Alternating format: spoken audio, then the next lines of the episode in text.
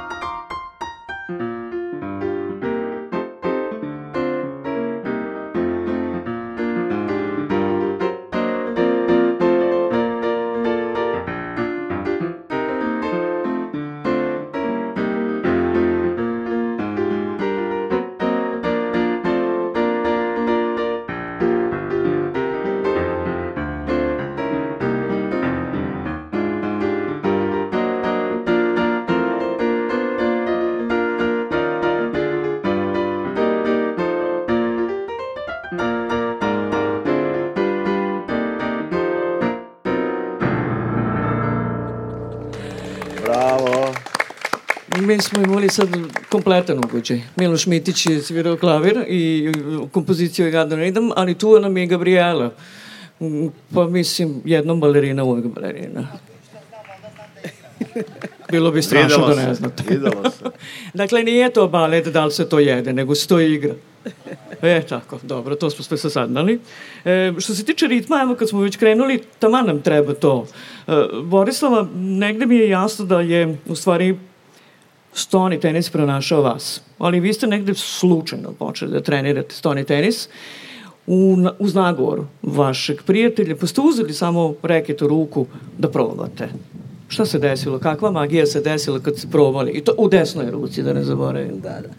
Pa nije se desila magija kada imate od malih nogu a, sport u krvi, u genima, onda rekvizit koji uzmete u ruke nije bitan.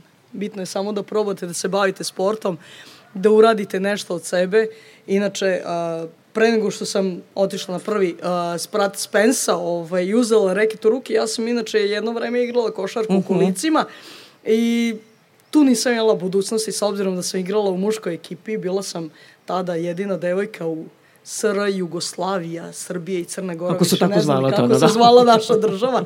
Ali ovaj, Zlatka Kesslera sam znala iz tih nekih druženja našeg udruženja i znala sam čime se bavim. I onda je za potrebe udruženja uh, Gradske zajednice Novi Sad bilo potrebno igrati i u ženskoj konkurenciji stolni tenis i onda ajde, malo ćemo vežbati, malo ćemo uzeti reket u ruke i tada sam igrala u ekipi sa jednom ženom, devojkom, znači starija od mene bila, koja je neka trenirala sa Zlatkom i sa još nekim ljudima koje sam ja znala. Uh, I tako je krenulo, jer bilo je veoma lepo videti na Spensu, ovaj, iako je to rekreativno bilo a, za potrebe re, a, republičkog takmičenja paraplegičara i kvadriplegičara Srbije, a, da na postolju pobedničkom bude i muška ekipa sa Zlatkom Kesslerom, ali i ženska ekipa gde sam ja branila te boje. I onda je jednostavno se to krenulo, ono, da li bih htela da uzmem reket u ruke, da li bih htela da treniram stoni tenis, I nekako je sve to krenulo da bi eto, tada prve početke sa prvim trenerom Nada Matić, Zoran Matić, njen muž, i ja u isto vreme krenuli, ali ono što su uvek rekli, ovaj, mene su nalazili da spavam ispod stola i verovatno je tu negde bilo odlučeno gde ću stići i dokle ću stići. to je bio vjerojatno onaj bilijer, pa ko duže ostane, od prilike u mladosti ili onaj, onaj, onaj, onaj futbal sa dečacima, to sve negde to ima. pa sve ima veze sa sportom. niste se videli prvo u tom udruženju uh, paraplegičara, kvadriplegičara, niste videli negde tu svoje mesto, ali ipak se desilo i krenulo se zapravo ne samo takmičenje, nego odmah i medalje. Pa, to udruženje je u stvari uh, odskočna daska za sve nas osobe sa invaliditetom, jer imate mogućnost da zajedno sa njima, barem jednom, a ovde u Vojvodini i dva puta godišnje, da se sastanete i oprobate u nekim takmičarskim disciplinama, odnosno sportskim disciplinama, što je kasnije počelo da bude i tri puta godišnje, jer imali smo i sajmove sportova gde možete da probate i košarku kolicima i te neke atletske discipline, znači sve je moguće. Ali ono što je možda i najveća prekretnica je ta da a, kada se odlučite nešto da radite u životu, a, treba da se odlučite i koliko ćete se tome posvetiti a, kada donesete te bitne odluke šta želite i koliko želite da date sebe, onda sve nekako bude lakše i krene nekim svojim tokom. Naravno, a, najveća prekretnica u mom stolnom tenisu je bila a, bio razgovor Zlatka Kesslera i mene kada sam posle dve godine držanja reketa u rukama ovaj, njega pitala koliko je potrebno biti u samom vrhu e, njegovo ono, a nije to tako lako i nemoj ti kako si zamislila, je verovatno bilo najveća prekretnica u mom životu da ja isprobam moj inat i da probam da vidim da li je to moguće i da li je to lako ili nije lako. Da, kako se stigne do vrha i stigli ste vrlo brzo.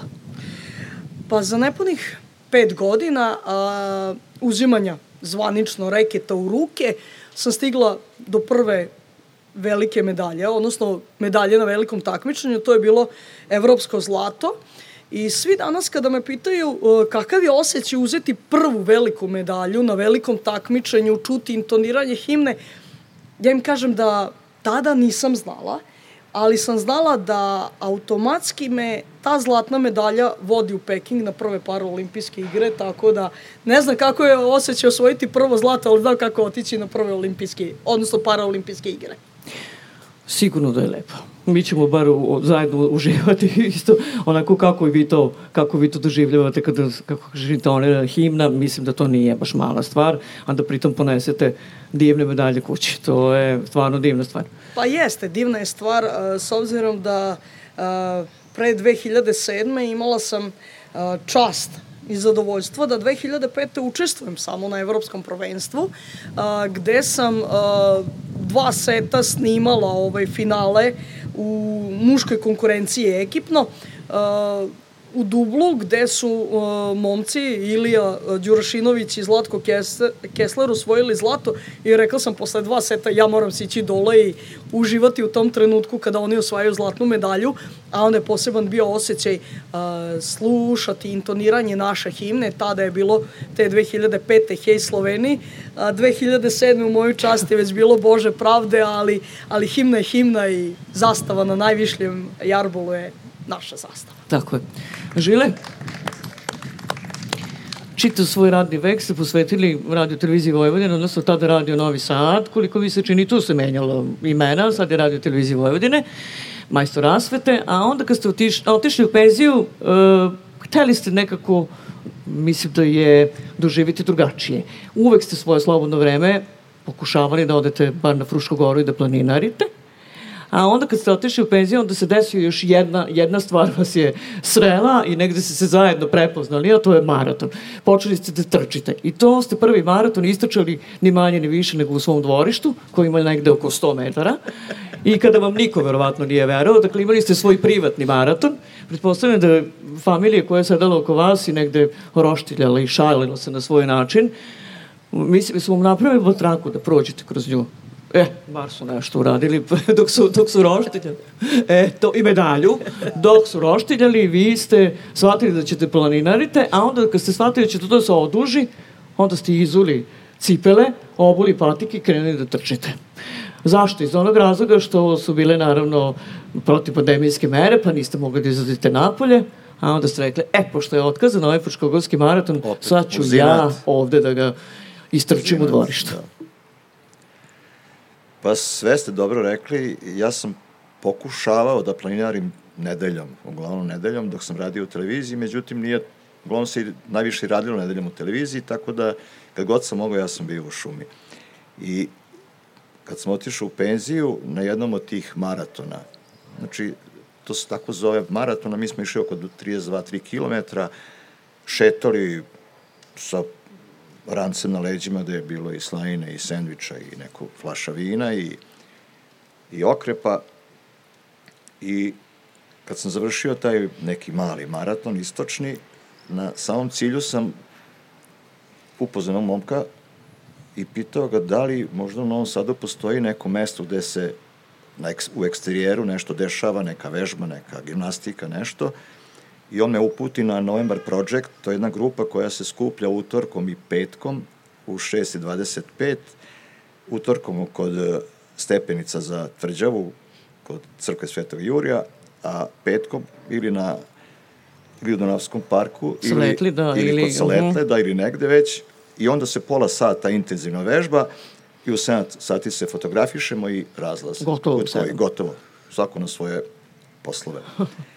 I sad, kod tog novembra projekta ima svaki utorak i petak neka, neki splet vežbi, uvek različiti, ali taj neki utorak, recimo da je to drugi utorak u mesecu, on je samo trčanje od te crkve Svetog Jurija, gore do Sata. prema satu, pa nazad i tako jednu sve vreme pola sata trčanja. I ja sam baš taj utorak pogodio, znači ja sam Ja sam umro gore, ja sam... A samo tada? Dobro.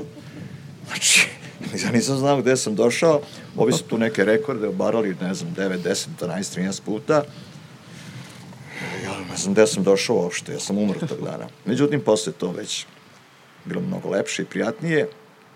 I onda su oni, uh, znači s njima sam bio jednom dva meseca. znači maj i početak juna ili ceo juni, i otišao na more i na moru, pošto nisam baš neki vodeni tip, iako sam vodeni znak, mm, počeo sam, praktikovao sam da ustanem ujutru u pet, znači pre sunca, i da istrčavam tako do, do jedne destinacije, pa nazad, pola sata tamo, pola sata nazad, dok nije to prešlo u sat vremena tamo, sat nazad.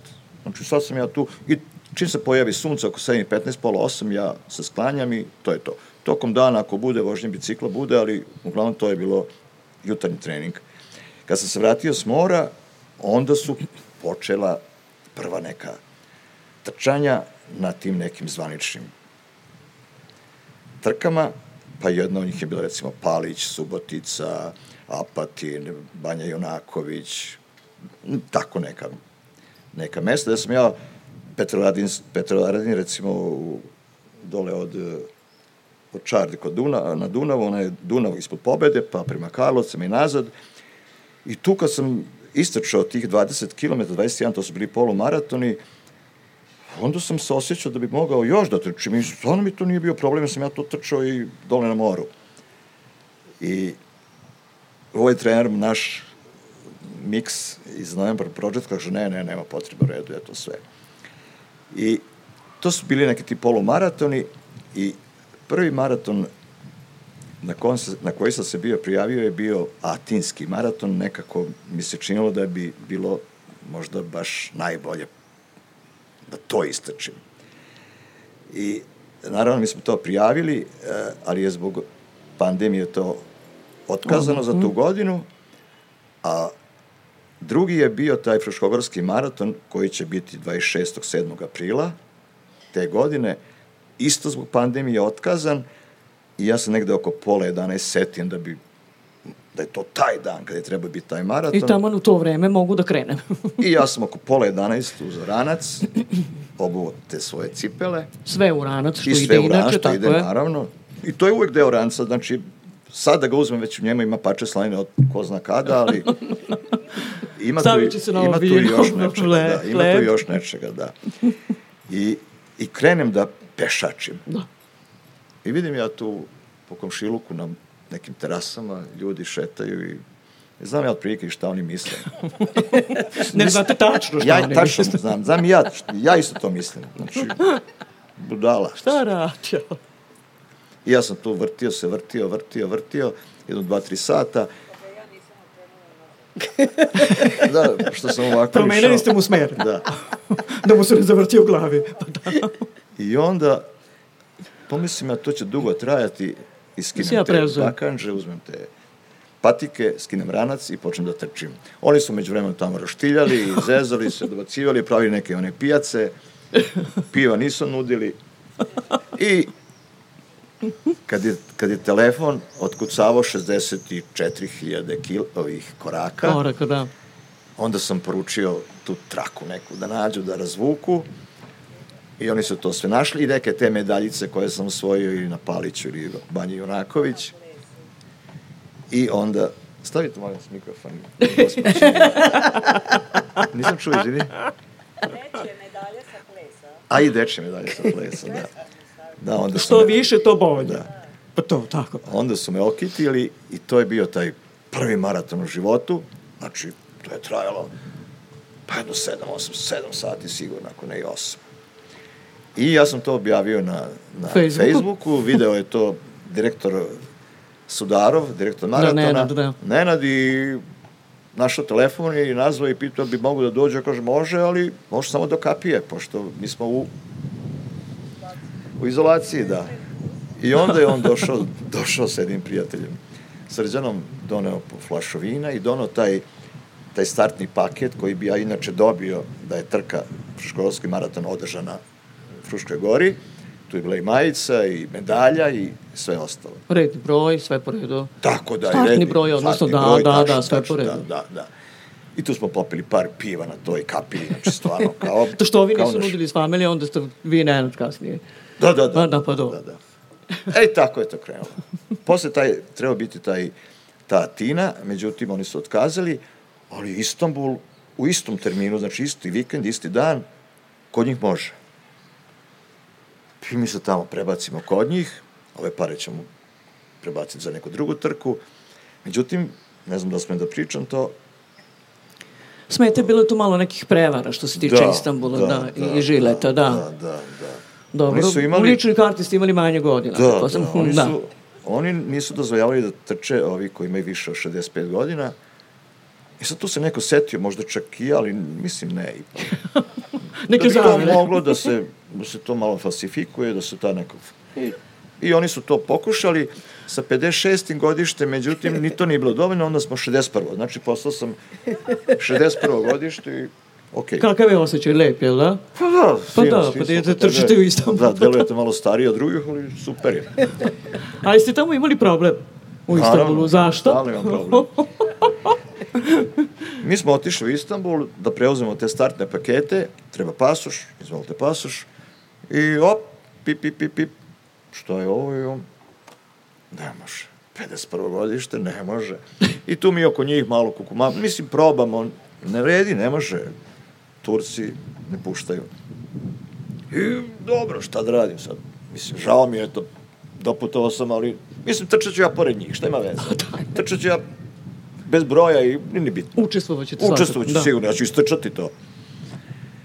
I to je bila subota veče i pokušaš da nađeš neku, ne znam, opet je neko došao na ideju da to fotokopiramo, nečiji broj od tog mog drugara i međutim fotokopija je bila nekako neubedljiva, nedovoljno boje i nisam ja bio zadovoljan i onda u nekom kafiću, negde oko pola devet uveče nađemo, ima fotokopir, ajde proba, prolazi, ja još jedan papir odnazad zalepim i ujutru sa tim brojem koji ima isto i moj kolega koji trči, znači fotokopija, idemo na start, prolazimo. Razlika između mene i njega što on na startnom broju ima taj čip zalepljen za startni broj koji, koji meri, znači kad pređeš tamo na startnu Da, liniju, on, checkpoint i onda da, tačno, tako je. on evidentira prolazak na 5, 10 i na cilju, znači imaš sve, sva vremena. E sad ja to nemam. Samo. Ali ja sam to primetio da kad prolazim preko te neke zamišljene linije, da onda tu nešto pip, pip, da on evidentira tvoj prolazak. I sad, kad je to bilo par hiljada ljudi, u početku to Bilo nije- je lako. Lako, ali kad si došao recimo na 25. kilometar, sad tu nas dvojica, trojica, dobro, prolazim, i sad u nekom momentu treba sačekam da prođem s nekim da bi se to... I onda čekam, čekam i prođem s njim i to pip, pip i dobro. Sledeći put na 30 i nekom kilometru, znači sad tu već nema žive duše, opet sačekam nekog i prođemo zajedno i i ništa. Znači, nema ni on. nema. Ne znam, ne znam da li, da li on muva, ali ja, ali očigledno to nikad nije bilo važno, znaš. I tako da sam ja završio taj prvi, dobio medalju i, i tako je krenulo. E, Spomenuli ste ovaj novembarski projekat, odnosno November Project. Nataša Heror je ista ekipa tu. Nataša, ovaj, koliko sad tvoj taj sad već puta gore na tvrđavu do sata i dole?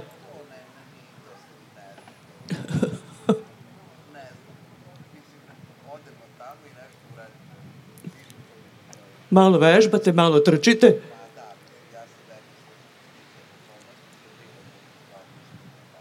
Eto. Da, ja sam ipak krivac što je ona došla gore, da. I ostala, da. I nema se tu više ni koje godišnje doba, ni kakvo je vreme, ide se utorkom i petkom. Dobro, to je Znači, potpuno... sad je čak počeli da trči. Ne znam da se napravi pauza, opet je počeli da trči, ali super je da neko ostane. Mislim, dobro je ako nekog uspeš da, da motivišeš. Nema mnogo takvih kao Nataša, znači da istraje. Imao sam ja tu par ponuda nekih komšinica ovamo tamo, ja bi da dođem, ajde ujutru, e pa ne mogu, kad kiša pada, je. drugarica zaspala. Dobro. Kako bi rekao Bogica Mijatović za novosadskog rokera, bi on, ali ga mrzi. Da ide na probu, da vežba, pa da snimi album, pa šta će mu to? mrzi ga, pa onda odustane. E, Žile je spomenuo motivaciju, a mislim da oboje to imate kao ovo može da bude zaista potpuno motivacijani razgovor, da ništa nije prepreka. Nažalost, 94. godina negde kod vas je presudna što se tiče e, čitavog životnog puta. kada nešto što je bilo više nije, a vi ste u stvari želeli da budete isti kao što ste bili onda i da ste to sve sami prevazišli, da vi, da čak ljudi koji su u vašem okruženju potpuno zaborave da ste vi osoba sa invaliditetom, pa kažu, ajmo, pa ok, evo idem samo da se pripremimo. Nikada niste želeli u stvari i invalidska kolica ste u stvari shvatili samo kao nešto što će vas izvesti u svet, odnosno gde ćete moći da budete aktivni svakog dana. Pa da, ovaj, ja sam invalidska kolica od prvog dana ovaj, moje nesreće a, prihvatila kao nešto što će mi biti neophodno za izlazak u svet. Uh, obično osobe sa invaliditetom imaju taj uh, odbrambeni ovaj zaštitnički gard kao meni to ne treba. Međutim, mogu da kažem da je mene nesreća pozitivno promenila, mada to su redki slučajevi i da sam od samog starta pokušavala zahvaljujući moje porodici, mojim roditeljima i moje sestri i prijateljima koji su bili u mom okruženju, da savladam sve te neke prepreke na koje smo nailazili. Uh, prvi moment koji je bio dogovor e, između mojih roditelja, moje sestre i mene je e, bio e, nećemo se sažaljevati, nećemo gledati šta je bilo juče, nego ajmo da uradimo šta možemo danas i ajmo šta, da uradimo, da vidimo šta možemo da uradimo sutra. Tako da ovaj, to su ti neki momenti koji su bili presudni da sa 22 godine počnete drugačije i da gledate na svet i da razmišljate kako bih ja rekla, normalno.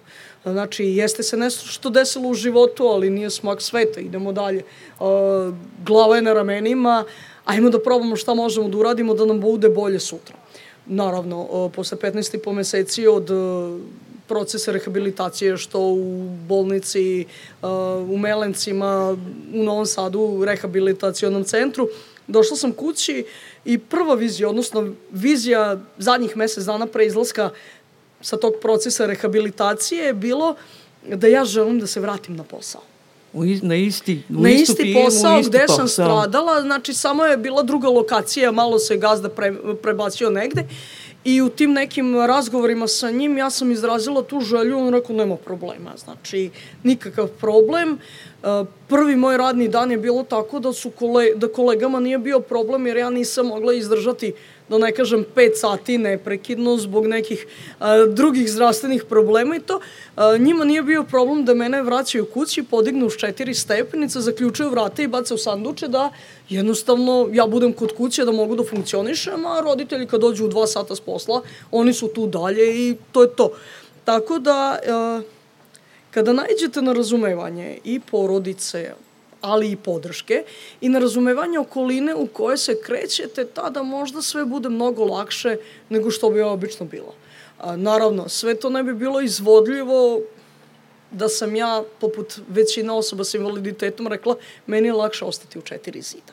Uh -huh. A, meni to nikad nije lakše, čak i nikada je sneg do kolena, pokušam nekako jes da bude snega svuda po meni, ali ne volim da ostanem u četiri zida, jer sam izlazak na vrata napolje, što bi rekla u svet, je već jedna velika pobeda. Tako i vaši roditelji su negde dobili kao uh, savet da ne budu previše empatični, da ne budu previše na usluzi kada ste vi u pitanju, zato što će, tako i sentimentalni, zato što će pomoći jednom, dva puta, tri puta, a šta onda kada nisu kod kuće? Dakle, napravili su samo uh, posao i sebi, odnosno grešku, i sebi i vama. I onda su se tako i ponašali prema vama, da možete sve zapravo. Da, ove, što je mnogima sa strane bilo jako čudno. Uh, to je bilo vezano za moj prvi vikend posle moje nesreće, tri i po meseca nakon nesreće sam došla prvi put e, kući na vikend i tada su moji roditelji zamolili jednu fizioterapeutkinju da dođe da pomogne ono, čisto jer sam ja morala tada na svaka dva sata noću da se okrećem, nisam mogla sama i sve to. I onda je ona došla i uz pomoć mojih roditelja ja sam stala na noge, znači bez nekih aparata jer tata je mogao, ovaj, bio je puno mlađi nego sada, da me podigne i sve to i onda ona spustili su mi i rekla je mojim roditeljima koje želite pomoći ne smete biti sentimentalni I moji su roditelji to stvarno ozbiljno shvatili. Dan danas to ozbiljno shvataju. ovaj, moja mama kaže, a, van kapije sam ovaj, dete koje je svetski poznato, a kad uđem u njeno dvorište ima da zasučem rukave i radim ko svi ostali ukućani, tako da nema, Nema popusta privilegije. ni da, nema nikakve. To je bilo najsmešniji moment ovaj, posle Rija, a, kada sam došla i sad sticam okolnosti, tre, bila je berba kukuruza, I onako došla sam da pomognem i to i komšinica dolazi od preko puta kao pa Ljubice, ona, kaže ona je poznata i zlatna van kapije, ovamo ima da zasuči, da istovara kukuruze, ne da plaćamo radnu snagu. Tako da jednostavno ovaj, od prvog momenta, ali tu moram da naznačim da i taj prvi vikend i moja drugarica i venčana To baš kuma da kažem. ovaj, napravilo veliku prekretnicu i verovatno napravilo osobu ovu koju ja danas jesam. A to je da me nazvalo nedelju uveče kao ajmo u grad. Rekao, kako u grad? Ja sam u invalidskim kolicima, mislim, meni je to sve nepoznato, ljudi me znaju, bila sam na nogama, desilo se nešto, nisam više. I onda ona rekla čuvenu rečenicu, uh, ako ja mogu sa tobom da izađem, Zašto ti zašto, ne ti ne možeš sa mnom? I jednostavno izašli smo u grad, jeste, bilo je tu i svakakvih pogleda i pitanja i sve to, ali da nije bilo nje, verovatno ne bi ja bilo ovo danas što jesam. To je samo početak bio. U stvari, zapravo to je negde bio vetar u leđa. Najveća a, tako je. najveća prekretnica. Ali opet sve ostalo ste uradili vi, nema, mislim da vam je životno moto, mogu, životni moto mogu sve. E, kao svi ostali, mislim da, da, da ste to i dokazali i pokazali. Pa jedino, ovaj, sada vam je ovde moja čerkica rekla bi u nekom momentu, ovaj, kad je bila mala, to, to nam je bila čuvena rečenica da, na kojoj sam ja tražila objašnjenje, jer ja nisam dozvoljavala da i jednog trenutka ona shvata da ja ne mogu koliko drugi mogu. E, došla je od neke doktorice, privatno su išli ona i tata na neki pregled i to, i dolazi onako sva ozbiljna, 3-4 godine imala i kaže, mama ti tamo ne možeš. Rekao, dobro, kako ne mogu to? Ima previše stepenica da te nosimo gore. I onda u stvari smo shvatili ovaj, da ona već počela da razmišlja da ne mogu baš svuda, ali da ćemo uvek naći rešenje i, i ono što uvek savetujem u tim nekim uh, govorima, razgovorima, uh, rešenja postoje. A, da li mi želimo da ih nađemo ili ne želimo, to je drugi moment, ali rešenja postoje i ne možemo mi kao osobe sa invaliditetom da u svakom momentu tražimo da nam je sve pristupačno. Ne, mi možemo naći rešenja da sebi olakšamo život, a onda vremenom da objasnimo drugim ljudima šta je to što je nama neophodno da bi nam još bilo malo lakše. I to je nešto što mnoge osobe s invaliditetom ne žele da prihvate i onda obično, a mi nama nemamo prilagođeno ovo, nemamo prilagođeno ono, ali jednostavno oni ne žele da nađu rešenje i tako im protiče život. Uh -huh. Da mislite tako je lakše, u stvari zapravo da. Ne, to- njima je teže sve to, a meni je sve lakše jer jednostavno mene moje kolege ovaj, ne smatraju za osobu sa invaliditetom jer mogu mnogo više nego oni i mnogo uh, brže uh, pronalazim rešenja kad nam se zadesi neki problem, da, da kažem na takmičenju, pokvari se ovo ili ono, znači imam neke uh, šara, šarafiće, ključevi, sve to, na licu mesta rešavamo brdo stvari, dok drugi sednu i kao, a šta ćemo dalje? Pa ništa, rešavaj problem, nemoj čekati rešenje. A šta ćemo sad? To je to.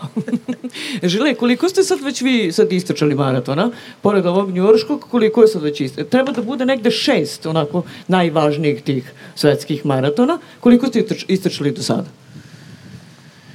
Pa ja mislim jednom desetak, 11, nisam sad siguran koji je broj u pitanju, a od tih eh, šest, Šest svetskih najvažnijih, najvećih, samo jedan sam istrčao, A, taj njujorški. njujorški, znači trebalo bi još Boston, Chicago, London, Berlin i Tokio na kraju. Da, Tokio dođe onako negde kao kruna, zato što je jako važno u Tokijskom maratonu, kada ga završite sutra dan, ni manje ni više nego vam car da medalju, ni manje, ali to može da se desi samo u Japanu, nigde drugde.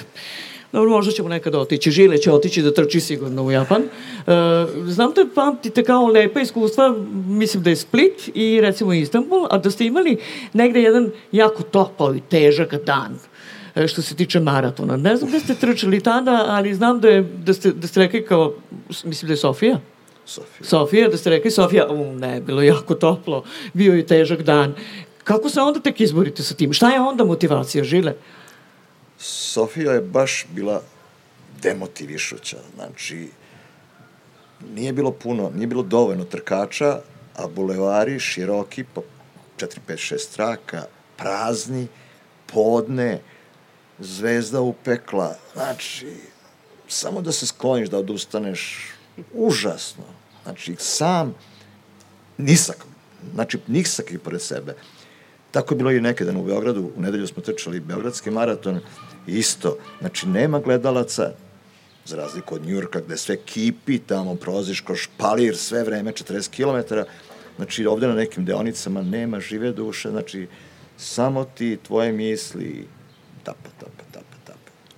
Onda je to motivacija u stvari. Mi, moje misli i tako dalje. Evo, kada je neko organizator, onda misli da je neko zaboravio nešto. Nisam, Nataša, evo sad ću da kažem. Pijanista Miloš Mitić sa nama i sad ćemo Miloša da čujemo šta? Eto, I got the world on the string.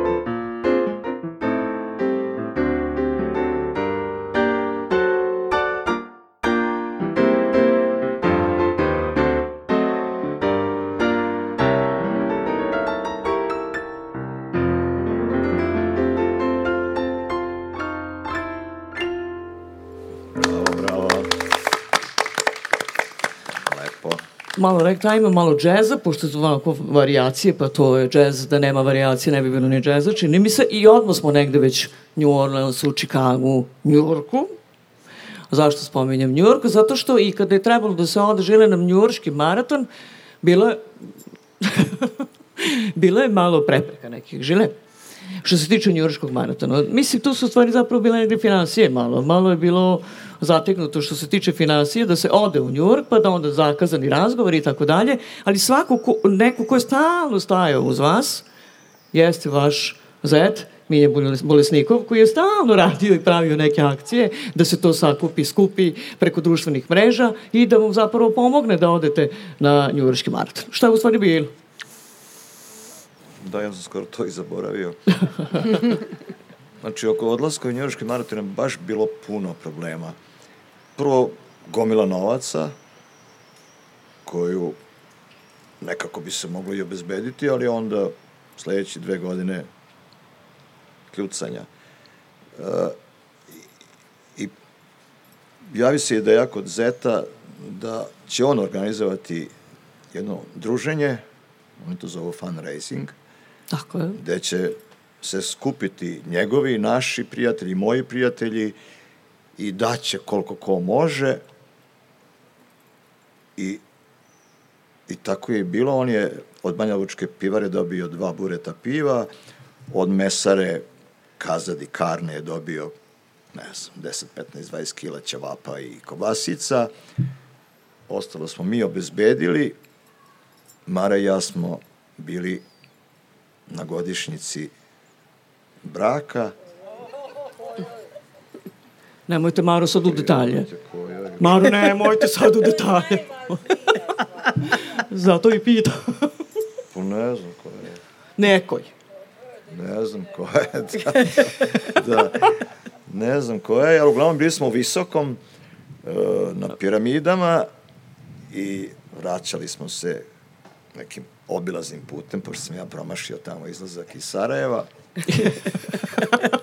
Ali sve mire to sve nema popravimo. šanse da stignemo, oštra vožnja i u toj oštroj vožnji se desi gumi defet koji nisam imao recimo poslednji, ne znam, deseta godina. Baš tad se desio.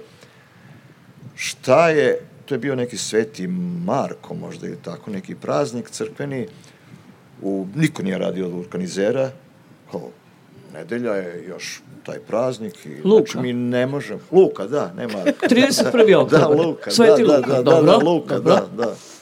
To je isto. Marko isto što i Luka, to je u redu. Zovu se nekako. Da. Da. Jeste 31. da, kako znaš? Tri... Nema veze što se ja prezivam Farkaš, znam. Dan, dan ovaj, štediša, jel da tako nešto? Tako je. Da. Ali i Sveti Luka. I desi se da jedan ipak radi on im to zamenao tu gumu i stavio je ovu mislim, sa tom rezervnom gumom smo mi mogli da vozimo, to ona, ona uzana tanka guma, koju naravno jedno, dve, tri godine nisi kontrolisao, pritisak ona je takva da ni 50-60 koliko piše na njoj ne možeš da voziš, jer ona je mekana, premekana. Mhm. I nekako smo se dovukli do tog nesretnika koji je radio i ispostavilo se da je izleteo taj, pošto su tubele s gume, izleteo je taj ventil. Znači, guma je sve okej, okay, I on je samo stavio novi ventil i nastavili smo. Znači, to se desilo, vratno zbog vrućine, zbog te neke možda oštrije vožnje i tako, to se inače ne dešava. I mi smo malo kasnili, ali smo stigli, uh, tamo je bilo puno sveta, svi raspoloženi i, kažem, skupilo se tu skoro 80%, ako ne i više, tih sredstava. A same, same pripreme za odlazak u New York su bile baš onako pa ne znam, znači stresne totalno. Dobiti, dobiti vizu američku je mm, relativno teška stvar. Prvi pogotovo- stres, otprilike. Prvi No. stres, da, prvi stres. I taj neki dečko iz Novog Sada koji nam je radio te vize je aplicirao i mi smo dobili termin, recimo, znači to je bilo prošle godine, mi smo dobili za 2023. godinu. u aprilu mesecu, znači dve godine po dana da čekaš termin. Onda je on uspeo tamo da nađe neki slobodan termin i ubacio nas je pre njujorskog maratona, možda jedno 15-20 dana, i to mi je javio, a mi smo angažovali neke druge koji isto po 24 sata dežuraju da bi u neki termin uleteo preko reda, preko reda, ako neko otkaže i šta ja znam. I to se posebno naši plati i našli smo neku beogradsku agenciju koja je, kad se pojavio taj neki termin, je prebacila za recimo 20. novembar, a, a 7. novembra je trebao biti maraton. I ona sva happy mi javlja da je skinuto sad, znači sa 23. godine na ovu godinu, 21. I da je taj termin dobijen, ja kažem, ali to je već kasno, ja sad treba se vratim već dotle. Pa kako? Pa dobro, ništa, znači, ne vredi to. I ovaj, ovaj moj, ta prva agencija se ponovo angažuje i dobije termin dan, dva uoči odlaska za, za, ovaj, za New York. Za New York. I sa mnom u autu je bila ova čerka koja je bila sa happy, srećna, eto, ja sam rekla da ćeš dobiti ovamo tamo i mi smo onda uspeli da ovaj, dobijemo tu vizu i naravno sve ostalo je istorija. Da. Žilin je spomenuo Čekić, šta ću ja da spomenem, ali to je vezano za vas. Kada ste odlučili da pre, još jednu prepreku, da nadogledite, da naravno položite vo, vozački ispit, onda ste, kad ste to sve završili, tražili od svog tate Čekić da stavi u auto. Zašto? A, pa nije, ovi, imala sam položen vozački, međutim ja sam stalno roditeljima kukala da hoću auto na ručne komande, da budem samostalna. Tako je. I moj prvi odlazak je bio iz Beče u mol kod tetke na kafu i sve je meni tata spremio u juga i kako, videli smo, vežbali smo pre toga kako da ubacujem kolice i sve to, vežbali na poligonu kako voziti sa ručnim komandama. Ja kažem, idem, ovaj, kad se vratim, treba da mi sve, spremiš, sve si spremio, samo čekić. Otišla sam na kafu, vratila se posle dva sata, da, moj otac me dočekao na kapi i kaže, sve mi je jasno što si mi tražila, kaže, ali zašta čekić? Pa rekao, tata, kad tebi pukne guma, ti kako menjaš? Kaže, pa lepo. Odvrnem to, reko, kako polugu napraviš? Pa nogom, pa reko, kako ću ja? Znam zašto je Čekić. Čekić je dugo vremena bio ispod sedišta u jugu, ovaj, mada tu ima i nekih momenta ovaj, koje, koje obično ne spominjem. Išli smo nešto kroz temer i na, sestra je bila novopečeni vozač i to i neko je iznervirao gde je parkirala i ona onako da ne bi opsovala mama je tu, krenu napolju da se raspravlja to ovaj, što objašnjavaju kako nije dobro parkirala i to i sad otišli smo mi iz Temera u Bečej prvo moment rekao, rekao, dobro je što kad prilikom rasprave sa drugim vozačem nisi znala da ti je čekić ispod sedišta, inače ko zna šta bi bilo. Tako da ovaj, taj čekić imao više namena i sve to. Ove, međutim, sada u ovom autu i u prethodnom nemam taj čekić, ovaj, mada ga često spominjem, rekao, nekad bi nam dobro došao na putovanjima za neke stvari, mada ono što kaže žile, ovaj, dešavaju se ovaj, gumi defekti i to i jednom kada smo se vraćali iz Slovenije, desilo se da u, za, u Hrvatskoj nam se probušila guma u autu gde sam bila i sada ono stoje ovi svi koji su, da tako kažem, pokretni to, kako ćemo, pa šta ćemo, e, aj mi izbacite kolica, ja ću vam zamenuti gumu, rekao, nemojte filozofirati, to je najjednostavniji posao. Međutim, našao se ko će... Nemam čekić, ja ću vam objasniti kako se to radi. Tako da, ovaj, u principu, kada se ovaj, moje kolege, osobe sa invaliditetom, nađu u nekoj situaciji, znači, o, muški ne pitaju muške kako se rešava, nego dođu beba, ajde nam reši problem. Tako da su već, ovaj, znaju kad treba menjati gume, ovaj, pošto naša na kolicima imamo gume koje se buše, nemamo svi ove uh, tvrde gume, onda ono kao, jel imaš sve? Ima, imam sve, reko, fali ne, treća ruka, onda moja sa igračica koja je sa mnom u sobi bude treća ruka, ali nije da se hvalim, ali ovaj, uh, jedna devojka bila je baš pored evropskog, probušile se gume i treba da idemo da se zagrevamo, da vidimo kako je, u kojoj smo u prostorijima, kako će biti, pošto smo imali na uh, dve lokacije za grevanje, jedno da možeš da ostaneš u hotelu da se zagrevaš, drugo u hali, blizu hale koja se, uh, gde se igra i onda trebali smo da odemo to. Uh, ona je pitala kao pa kako, rekao ništa, ništa, sad će Nada da skuva kafu, uh, ti ćeš na terasi da pušiš, pošto jel pušiš, to. Znači, e, dok je ona ispušala jednu cigaru, e, ja sam je promenila gumu i samo je bilo, nada, treba mi treća ruka, treća ruka je došla, mi smo odradili, namestili to i silazi ona sva bitna posle te kafe. Muški, vi ste ništa, beba je za 7 minuta namestila tu gumu, tako da, da su onda muški rekli kad šta treba, prvo zovu mene, pa onda traže dalje ako nema kod mene, tako da alat se nosi sa sobom i dan danas i voli da se radi sa alatom i to je to. Pa to je ono što, je, što sam ja rekla odmah u početku, kako vaši prijatelji stvarno zaboravaju, kaže ajmo. Vi to ne dozvoljavate uopšte da se to negde pravi, negde razlika, niti se može napraviti kod vas, evo kako, šta će sad na muškarci da menje gumu, tu ste vi. Pa ne, ne, ne, ne, sad na konto toga, pošto moji roditelji su od prvog dana sa mnom i sad bilo je predno tri nedelje, smo išli do Lesnine, nešto da gledamo, mama i tata su bili neke, da gledamo šta ima i to, I sedamo mi u auto, ja sam vozila moj auto, seli smo, znači svi su seli, tata, sestra, mama, moja čerka i to. I sad ja sam normalno sela u auto i kaže kao krećemo, rekao ne možemo krenuti. Kao pa zašto? Rekao ja bih vas zamola moje invalidska kolica da ubacite u kepe. Znači oni su svi seli u auto kao šta sad ne možemo da krenemo. Rekao molim vas moje noge vratite u auto da ja mogu posle da To mi je potrebno. da. E, spominjate vrlo često, i to je jako lepo, čerku, sami ste dali ime i sami ste odabrali da se zove Dragana. Da. E, sad smo pričali pre nego što ste stigli a ovo, rekli ste, Vesne, stižem, kasnim dva minuta, radili smo domaći, ali stižem, tu sam. E, niste baš, e, plašili ste se trudnoće, plašili ste se svega toga, niste se negde ni videli u ulozi supruge i majke, ali se to u stvari sve zapravo desilo, 2009. vam se desila trudnoća i onda ste istu stvar doživjeli kao kod prijateljice, kao kod fizioterapeutkinja, kada vaš lekar rekao možeš sve isto kao sve ostale žene.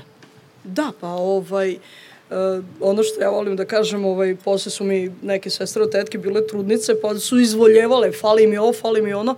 Uh, doktor koji je vodio moju trudnoću, uh, kada smo ustanovili da sam trudna i sve to, na moje pitanje kako ja sada se ponašam, sad da sam im osoba sa invaliditetom, da imam drugačije momente prebacivanja okolica, hteli smo da idemo na neki odmor, kupanje i to. Doktor je rekao, ovaj, možda ga i neki ovde znaju, doktor Vejinović je vodio moju trudnoću, kaže, pa ponaša se koji do sada, znači tebi ništa ne fali, ti si najzdravija, ovo je jedan od pokazatelja. E, tako da smo mi te godine išli na kupanje i ja sam išla na pripreme, znači ja sam na pripremama, e, odnosno do šest meseci trudnoći, ja sam čak uzimala i reket u ruke i onda je čak moj kolega e, voleo da kaže kada igramo nešto, kaže Taman sam mislio da sam joj prodao lopticu sa strane kad ispod stola, eno, iz stomaka se vraća loptica i sve to. Kaže, ne možeš je ni trudno pobediti ni kad hoćeš.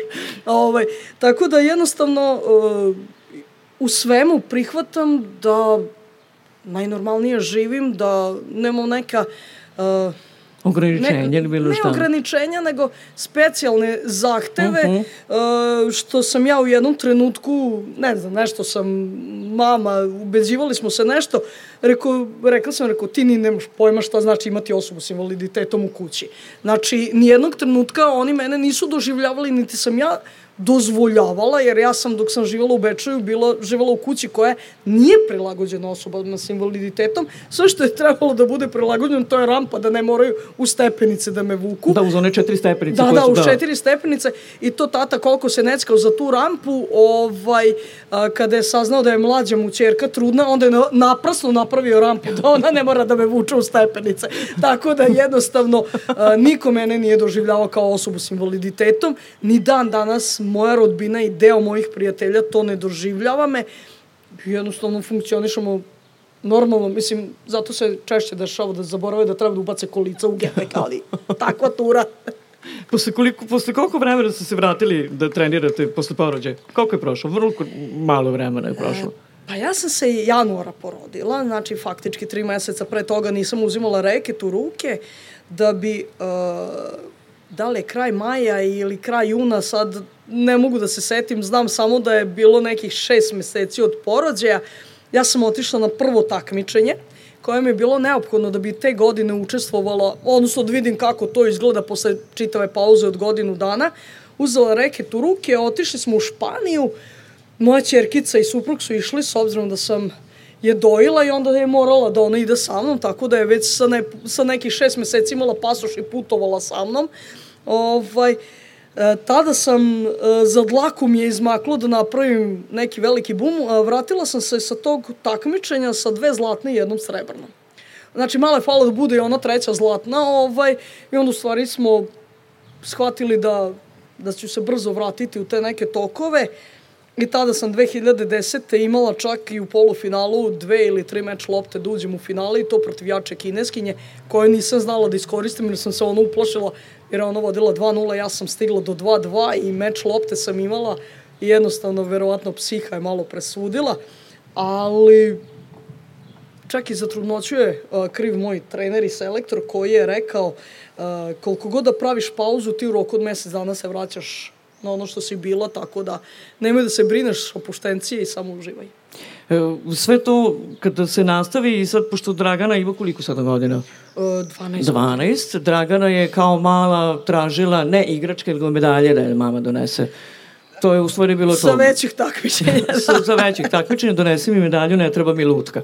Ili neka već video igrica ili šta god, donesi mi medalju.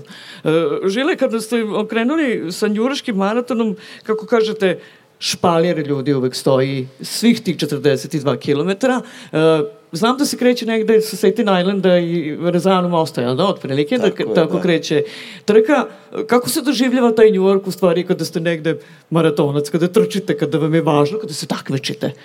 A da je tu špalir ljudi koji vas u stvari se čekuje?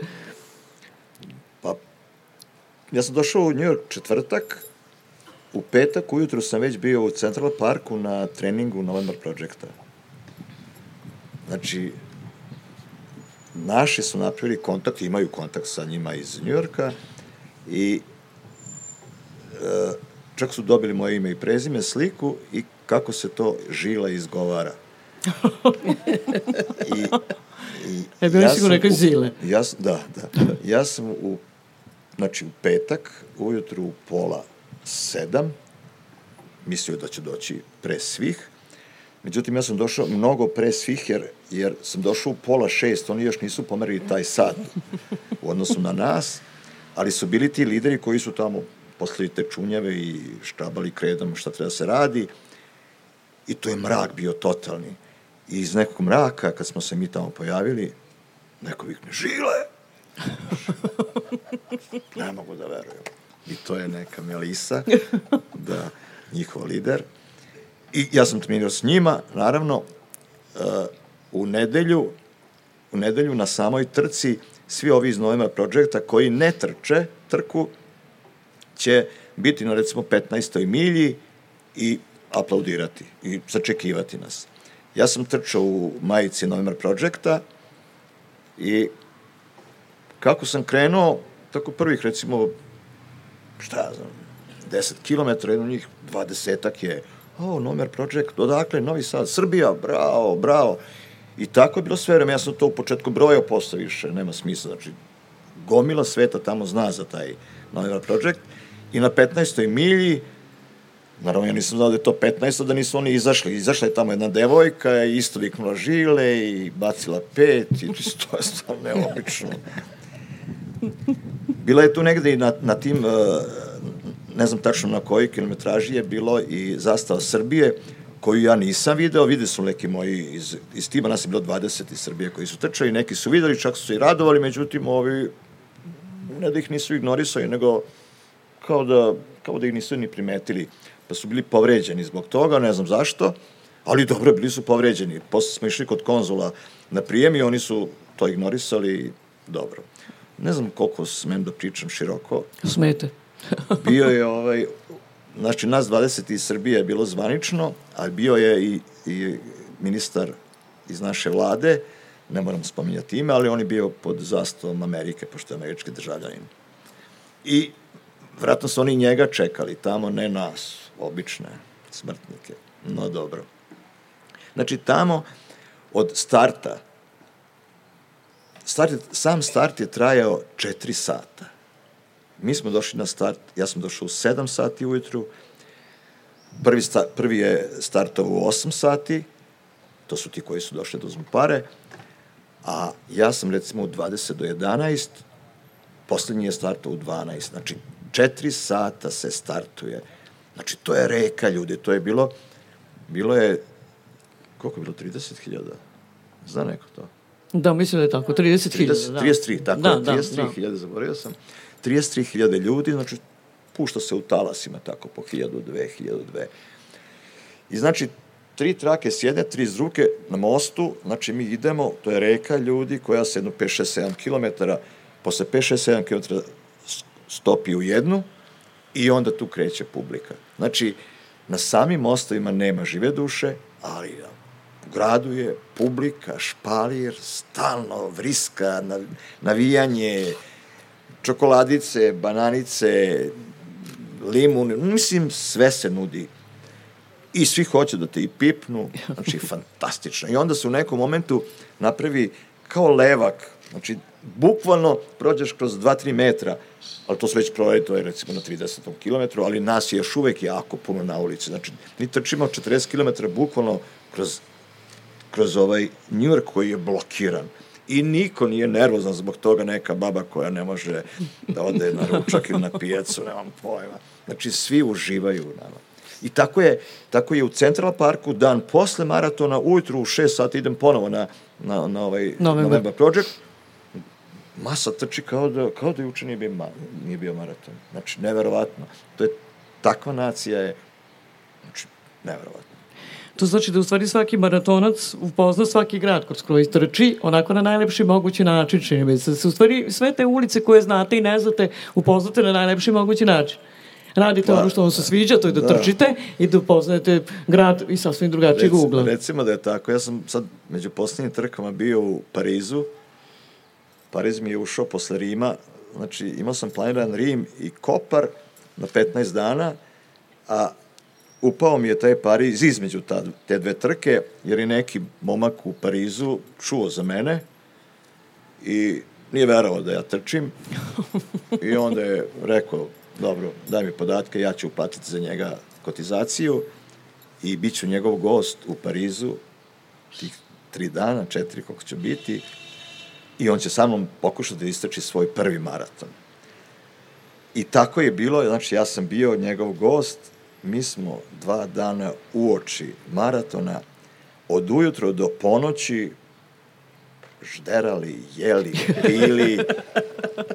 Kaže, moram da se hidriram, moramo ići da spavamo, oko 12 sati smo išli na spavanje, pre toga popijemo još po pivo, a pre toga vino i vino i paštete i bifteke i, i tako dva dana.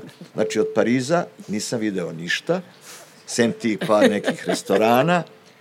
Na kraju je, je čovek uh, me vodio kod svog tasta, koji je francuz, koji nas je počastio sa uh, armanjakom iz 914. godine. Samo. Znači, I to još. to je bilo važno, kakve su tu triumfalne kapije, ne znam, Louvre i to znači, ja sam vidio samo onako taj, tu Eiffelovu tu kulu sam video i video sam da je zaređalo i, i, i Baš to nije nije nešto, jel da? Apsolutno, da. Ali važno znači, ti istračan. To, to gledanja, da. Uh, u Rimu smo imali više prilike da gledamo i pre trke i posle trke. Tamo smo ih džeparili, ali dobro. I ona je prošla dobro, dobila jedan par, dva para. Da, cipela. Tri. Tri para cipela su dobili van u Rimu. da, da. Iščeparili su me, da.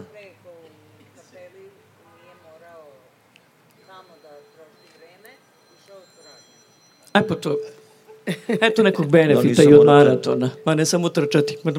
To je odlično. E, e, beba posle, mogu beba. Da, da, da. Uvijek kažete tako nekako izgledate sebi sama i sebi mlađa. Kako da, da, da, da. Beba.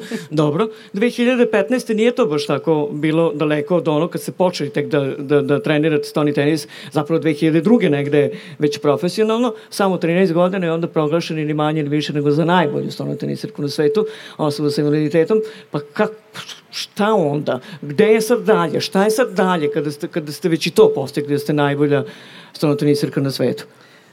Pa iskreno rečeno, prvo, ta, ta titula je ovaj, došla neočekivano, s obzirom da sam novembra dobila mail gde su mi se obratili da treba da se pojavim ovo u Lisabonu na dodeli, da to međutim iščitala sam ga, koristim engleski, što ja uvek kažem, ne znam ga, koristim ga samo.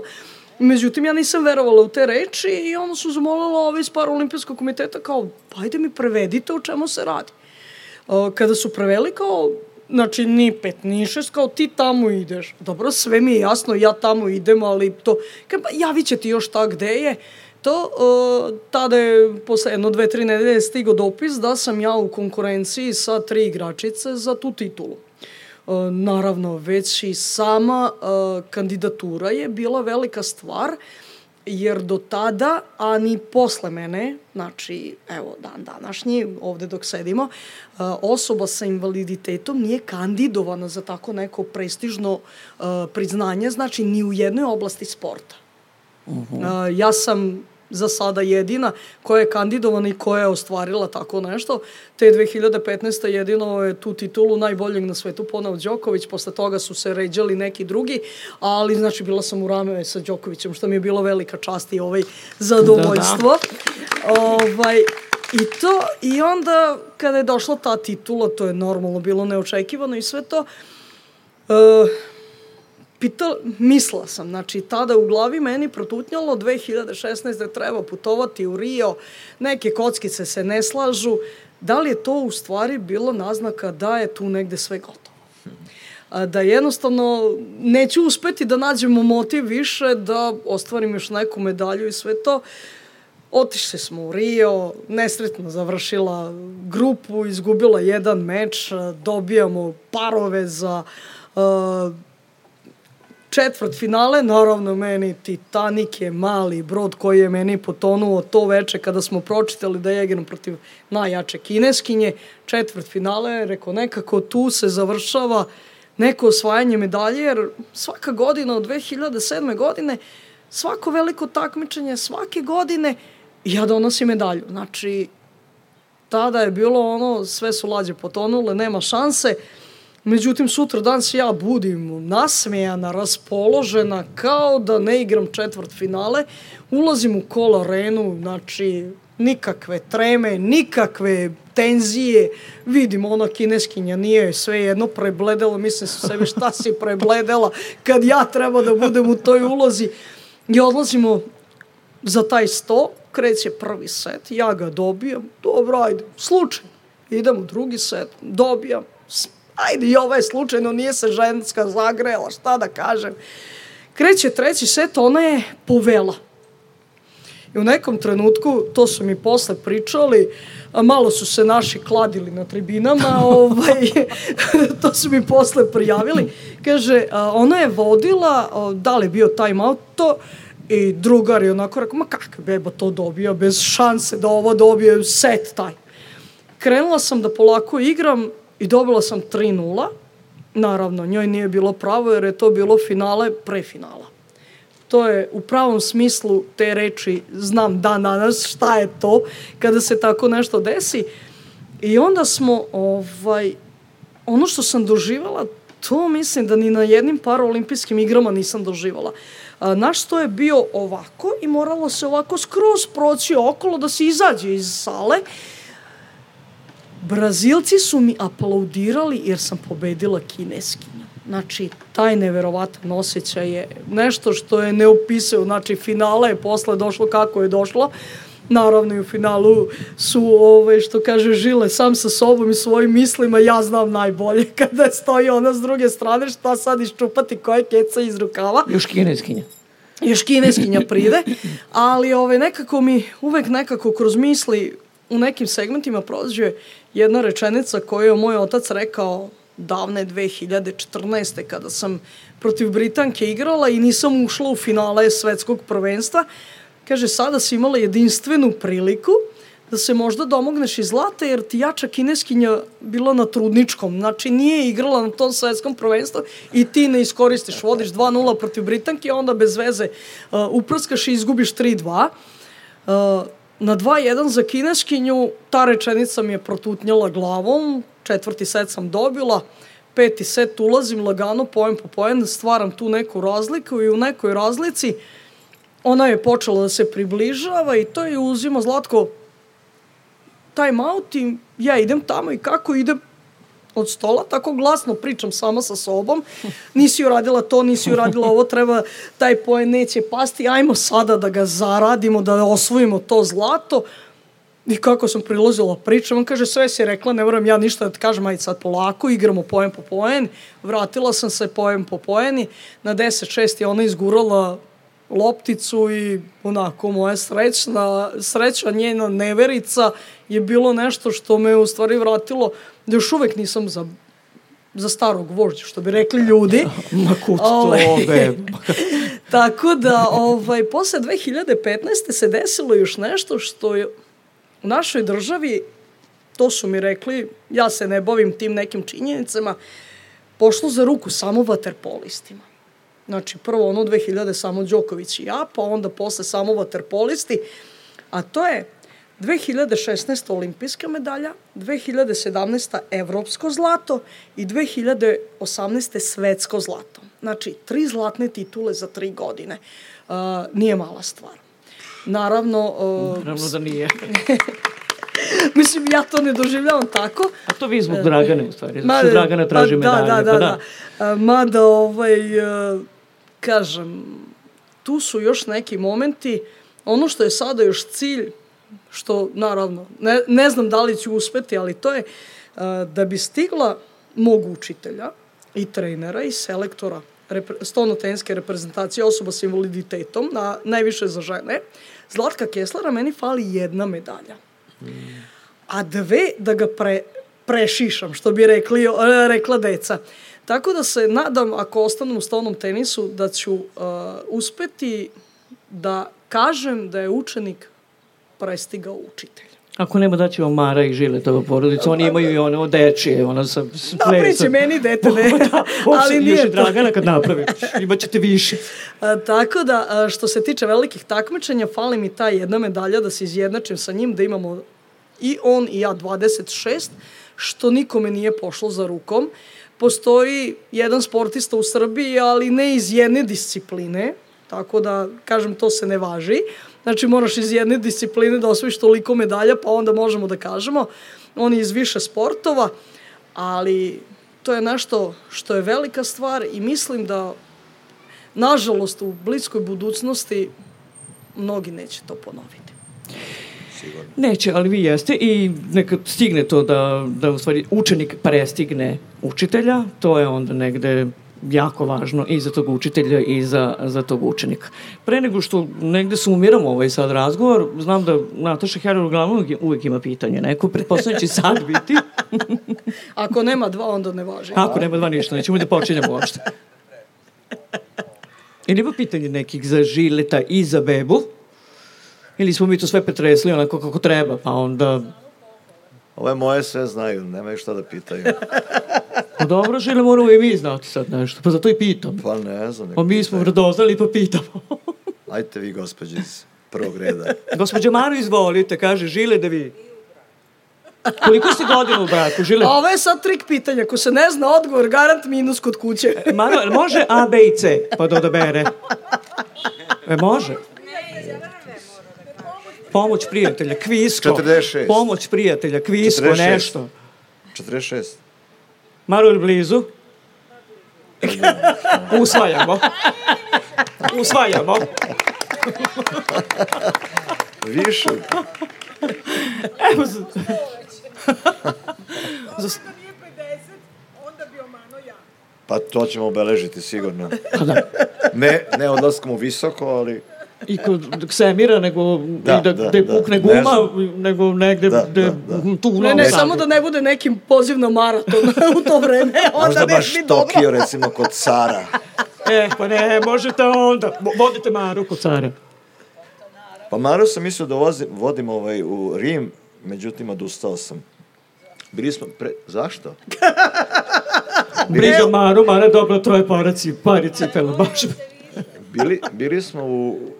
Trčali smo... Trčao sam, u stvari, Tivat Kotor u decembru mesecu i ovo je bilo u martu, pa sam mislio da će voditi u Rim. Međutim, ona je u, uspela u Hercegovom da kupi tri para cipela i to je bilo onda definitivno Presudno. da, da u Rim neće ići. To znači da svi ne vode svi putevi u Rim, jel da?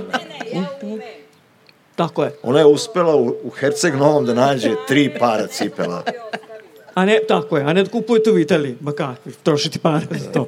I evo za sam kraj negde, bebo šta je moto u stvari, e, šta je poruka i ljudima koji se bave stvarni tenisom i oni koji se bave bilo kojom drugom vrstom sporta, šta je vama poruka za, za mlade ljude i oni koji su sada aktivni ili će postati e, budući sportisti?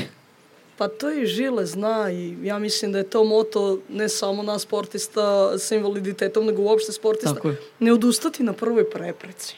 Probati stići do cilja. Jeste da to nikad nije lako, da puno treba ulagati, odricati se i svega toga, ali kada se stigne na cilj, pa makar i ono kod kuće sa trakom, zadovoljstvo koje se oseti u sebi je nemerljivo i neopisivo.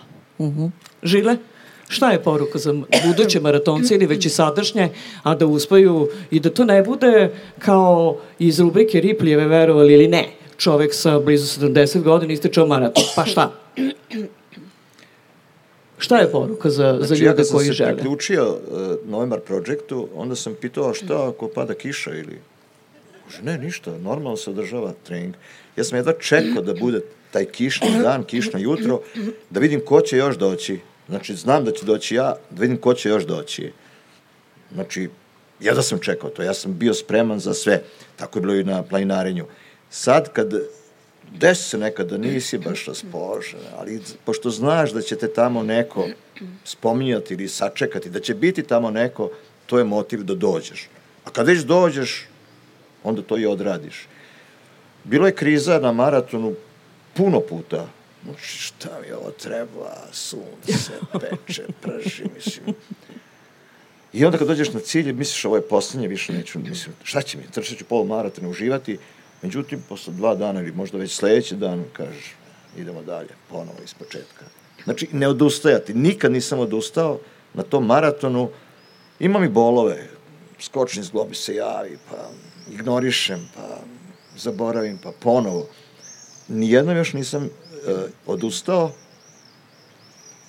i nadam se da neću. Srećom služi me ovaj, ta fizika i Šta je naredni, koji je naredni maraton?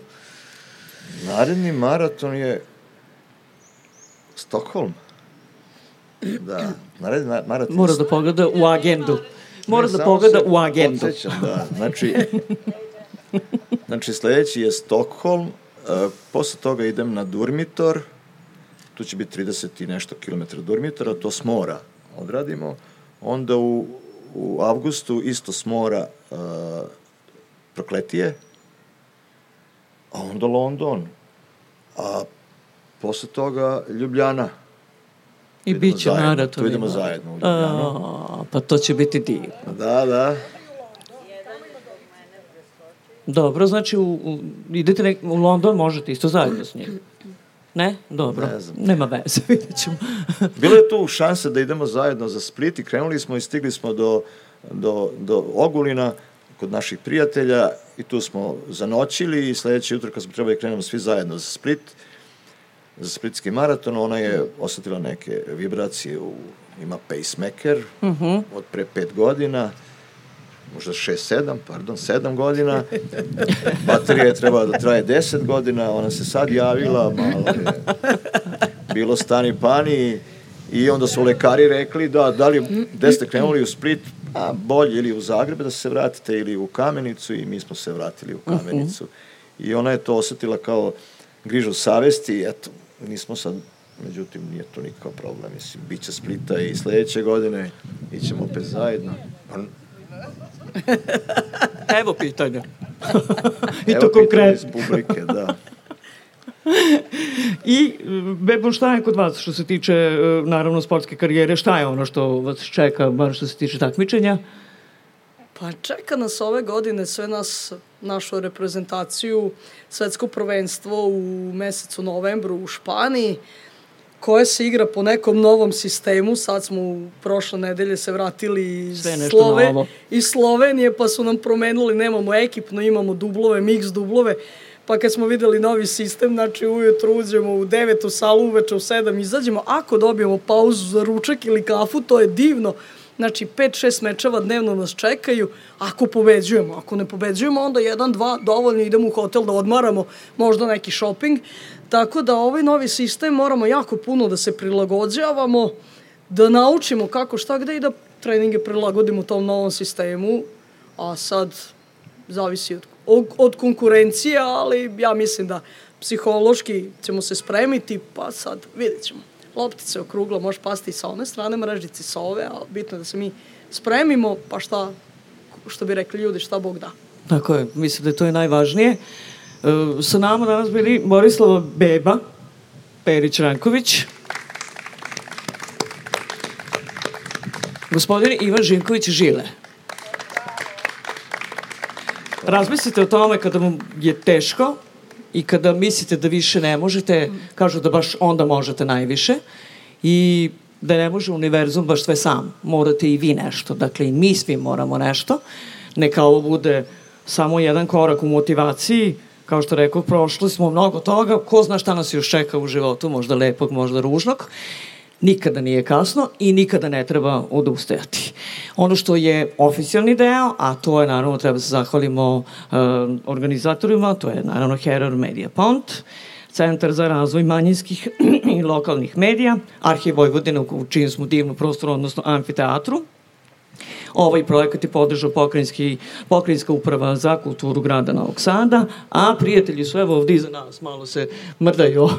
Na svu sreću mislim da je neko već to onako lepo zakačio pa da ne mora da pada i da su tu frize, frizera i woman hairstyle, salon lepote Valika, i catering nam je tu već Finger eh, Foods, uh, Food i kompanija Strauss Adristik. Toliko od nas Mogu ja još za... samo izvinjavam se nešto Izvolite, za kraj. Žile. Da pozovem ove, evo stići će i ovo što je bilo s one strane ograde. Uh, imam samo jednu slatku rečenicu. Izvolite. Šta ako padne mama?